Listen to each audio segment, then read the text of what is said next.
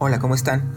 Mi nombre es Robert Quintero. Soy politólogo de la Universidad Nacional. Durante los últimos dos años me he ocupado de estudiar y en algunos otros casos participar de las 10 consultas populares que se han realizado en distintos municipios del país en torno a proyectos de extracción mineroenergética que se contemplaban realizar eh, muchos de estos producto de la orientación del modelo productivo que particularmente o con inusitada fuerza ha venido desplegándose durante las últimas dos décadas en el territorio nacional. Estas em, consultas populares han sido uno de los mecanismos de participación popular que por excelencia han acogido las distintas organizaciones, movimientos sociales, comités promotores, eh, individuos, agrupaciones preocupadas por el medio ambiente y en general por la condición en que podía afectarse, podrían haberse afectados los distintos ecosistemas, fundamentalmente elementos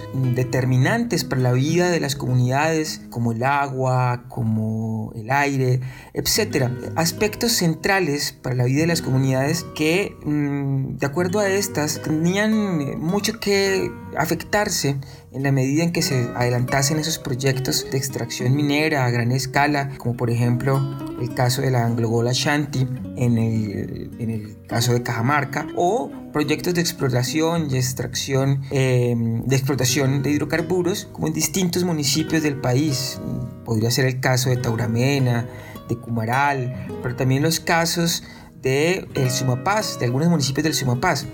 particularmente Arbeláez o el caso de Fusagasugá, en donde incluso se tenía a través de la suscripción de algunos títulos a empresas extranjeras la posibilidad de adelantar exploración eh, y explotación en modalidades no convencionales, es decir, fracking, también en territorios adyacentes a este, este, digamos, esta zona, esta provincia donde se encuentran, entre otras cosas, como todos sabemos, todas y todos sabemos, uno de los páramos mm, más grandes del planeta, el páramo de Sumapaz. Pues bien, entonces desde estos últimos dos años me he ocupado de trabajar, como les mencionaba, el tema de las consultas populares porque este empezó a resultar un mecanismo extraordinariamente efectivo, poderoso, eh, pero además un mecanismo que alentó también la posibilidad de que las comunidades lograran tejer vínculos, establecer eh, mm, relaciones eh, más allá, digamos, de las cuestiones cotidianas, de las cuestiones que les preocupaban usualmente, sino vínculos sobre em, una problemática que podía traer consecuencias para el conjunto de la comunidad. Ya hemos dicho que la preocupación central, si bien no exclusiva, era el tema de cómo estos distintos proyectos que hemos denominado mineroenergéticos y que ustedes han tenido ocasión seguramente ya de mm, estudiar o incluso reconocer en otros podcasts, como por ejemplo cuando ustedes veían que era un conflicto socioambiental, pues bien, estos tipos de, situaciones e impactos ambientales que suponen estos eh, distintos Em, ejercicios o estos, más bien estos proyectos em, fueron encarados por las comunidades y decíamos que en estos, en estos planteamientos de, comunidad, en este tipo de organizaciones em, comunitarias eh, que surgieron desde las bases de las organizaciones colectivas y, desde esta pretensión de las comunidades a intentar incidir eh, respecto a la posibilidad de que estos proyectos se llevasen a cabo en las comunidades. Y piensen ustedes que esto no solo sucede con ocasión de las distintas circunstancias que están involucradas alrededor de justo esos proyectos mineroenergéticos, sino también, por ejemplo, frente al tema de la construcción hidroeléctricas u otro tipo de proyectos eh, de grandes infraestructuras en donde se empieza a determinar de una forma arbitraria por parte de instancias nacionales o de entes nacionales qué se debe hacer con el territorio. Eh, un poco la respuesta, un poco las maneras como las comunidades se fueron tratando de plantear eh, de qué manera poder incidir en estos proyectos fue buscando opciones de participación. Y decíamos, esas opciones de participación fueron extraordinariamente ricas en la medida en que posibilitaron la construcción de una esfera pública alrededor de la cual pues las personas fueron planteándose reflexiones, argumentaciones, análisis, en un momento también para el encuentro o un espacio también para la conjugación de los esfuerzos colectivos de cara a pensar qué hacer en los territorios, de qué manera adelantar una serie de iniciativas para que pudiesen eh, los territorios em, volverse un asunto central para la construcción autónoma de las comunidades, es decir, eh, de qué manera éstas podían organizar los territorios, las comunidades, organizar los territorios y volverlas un ámbito em, a partir del cual se construyan eh, lo que las voluntades colectivas desean para, los, para estos, para los territorios. Esa era un poco eh, la, cuestión que estaba en juego en el tema de las consultas populares y en el tema de ese específico mecanismo de participación popular que, hace parte de nuestra constitución, al igual que otros mecanismos de participación popular, entre otros el cabildo abierto, eh, la revocatoria, etc. Pero que, entre otras, digamos, eh, posibilidades, tienen el que logran preguntar al conjunto de la ciudadanía, sin que esto implique algún tipo de exclusión, eh, logran eh, involucrar, eh, decíamos, a, todos aquellos que se sienten interesados en participar de asuntos que tienen trascendencia para la comunidad y para los territorios en donde éstas viven, eh, sobre cuestiones como esta, como los conflictos socioambientales. Y entonces,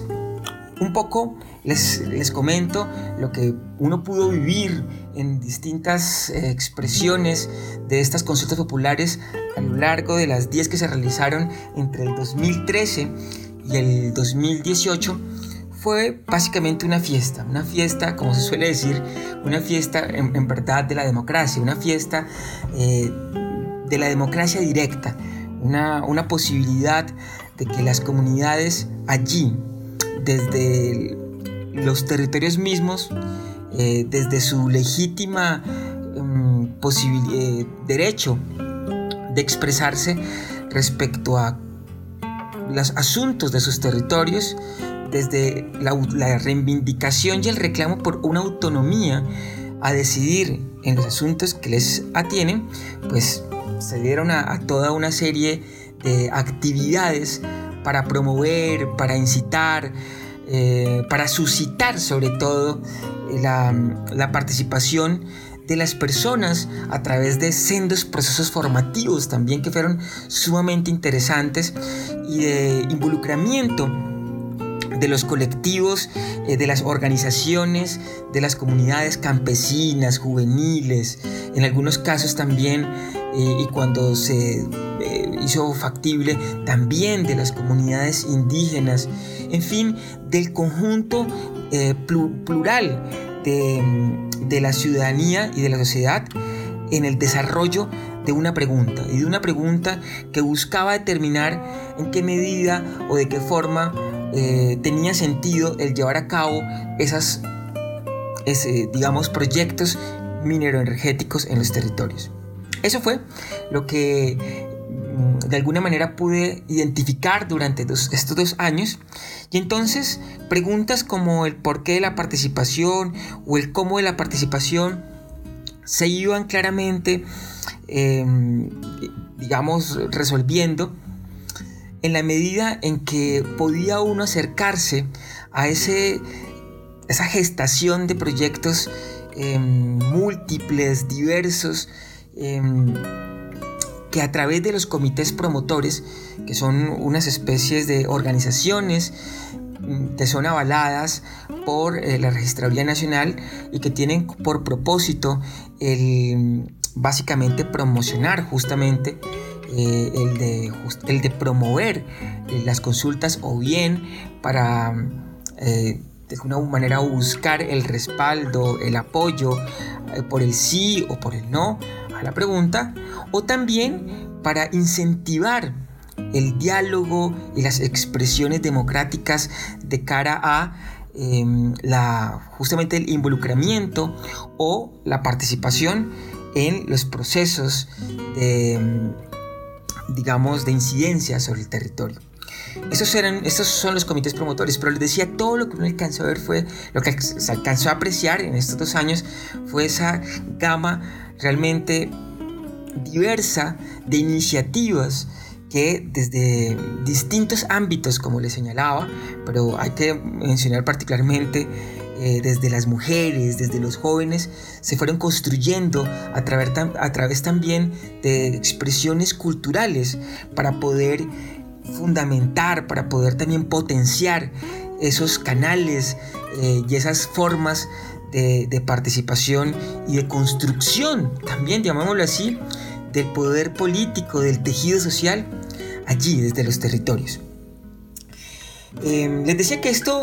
le permitía a uno irse planteando respuestas del por qué las comunidades participan y del cómo participan. Y creo que en lo que ya les he venido manifestando, ustedes podrán identificar algunas razones del por qué participan. Y participan porque eh, todos estos em, proyectos em, que traen como una de sus consecuencias el desarrollo de los conflictos socioambientales eh, tienen una especial afectación eh, sobre los territorios y las personas quieren participar de las decisiones que involucren a sus territorios. Ahí hay una razón mínima y básica. ¿Por qué participo de una consulta popular? Porque es como si hubiese algo que afectase incluso mi familia, mi espacio más próximo, eh, algo que incidiera sobre mi vida de manera más directa. Em, piensen ustedes que si eso sucediera en el caso de sus casas, ustedes les gustaría participar. Si se decidiese en su casa que es necesario, em, digamos, construir determinada, eh, determinado piso, determinada locación o, o tumbar un árbol que se encuentra en una parte de, sus casas o en, alrededor de sus casas, pues a ustedes les gustaría finalmente tomar algún tipo de incidencia sobre esa determinación. Eh, de forma más, digamos, amplia, en los territorios suceden los mismos. Las comunidades no quieren ser eh, sencillamente agentes, mm, digamos, anodinos, sin importancia frente a estas determinaciones que terminan por tener un impacto sobre la vida de las mismas. Les interesa fundamentalmente el que se les tome en cuenta. Y una manera entonces para que se, tome, se les tome en cuenta es exigir, interpelar. ¿Y cómo exigen y cómo interpelan? Bueno, a través de la participación, es decir, eh, hacer uso de la voz y de la expresión colectiva para que de esta manera tengan en cuenta sus decisiones. Esas fueron las consultas populares y, en ellas, como les menciono, hay unos ejercicios y hay unas apuestas formidables para que ustedes conozcan. Eh, les invito pues a que se interesen más por ese asunto y seguramente van a encontrar en ello una inspiración, muchas y muchos de ustedes, sobre las maneras, los modos y los métodos que se pueden adelantar para poder participar de aquello que consideramos es vital para nuestras comunidades y para nosotros. Espero este pequeño podcast o este, esta pequeña reflexión allá sirva al propósito de mm, generar inquietudes, de generar reflexiones, pero fundamentalmente de incluso mm, generar algún tipo de eh, respuestas al porqué de la participación mm, en torno a los conflictos ambientales y también cómo las consultas populares han logrado ser un escenario desde el cual generar estos reclamos y estas exigencias de derechos. Hasta pronto.